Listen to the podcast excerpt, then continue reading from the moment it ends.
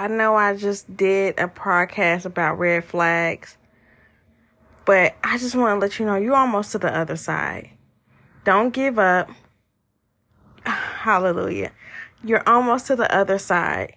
The enemy is trying to attack you. He's been trying to do everything towards you. You've been keeping the faith. You've been keeping what God has promised you. You keep on that promise. God will send you that promise. Whatever promise that is, if it's not in his will, he's not going to send that. It's not going to prosper. Um, every relationship that you're being in that you feel like, oh man, is it me? You know, um, and you know that you've been good to that person. You know that you've been good to that relationship. You know you've been good to those people. You know you've been good to that situa- situation. You know you've been good to that business partner. You know you've been good to that. Bi- God, it's not dead. It's not dead. God's promises is real. And I want to encourage you that God's promises is real. God's promises is real. God's word is true and every man a liar. That's what it says in the Bible. God's word is true and every man a liar. So every so a man can sit here, woman, sister in Christ, a man can say, you're my wife, you're my wife, but does not have no actions behind it. That's a liar. The devil is a liar. Yo, I'm trying to tell you, Jesus was demonstration. Man, if that woman is not, let me tell you something, it can be any situation.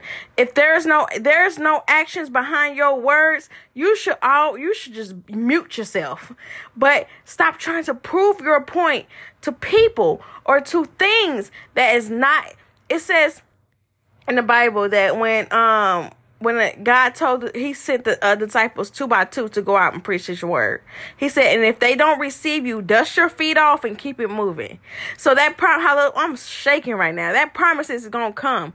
You just keep waiting on the Lord. The counterfeit always come before the blessing. The, the, the devil always shine as a light and, and, and make it seem like they're lights. But the enemy, but it, sometimes people can be working for the enemy and don't even know it. The enemy just trying to come up on me and try to sit here and want me to prove something to somebody that I, that and, and it ain't worth me even prove trying to prove me to, because it's gonna go one and not the other. It ain't worth me proving to. But that's the thing. The people that I know that that's willing to, that's willing that know that sees like, oh no, oh no, you know, like they're they're seeing the promise, they're seeing that God's. I believe God. Eve wasn't pregnant yet. Eve wasn't pregnant yet. God had a backup plan. Eve wasn't pregnant yet. The enemy thought he had her.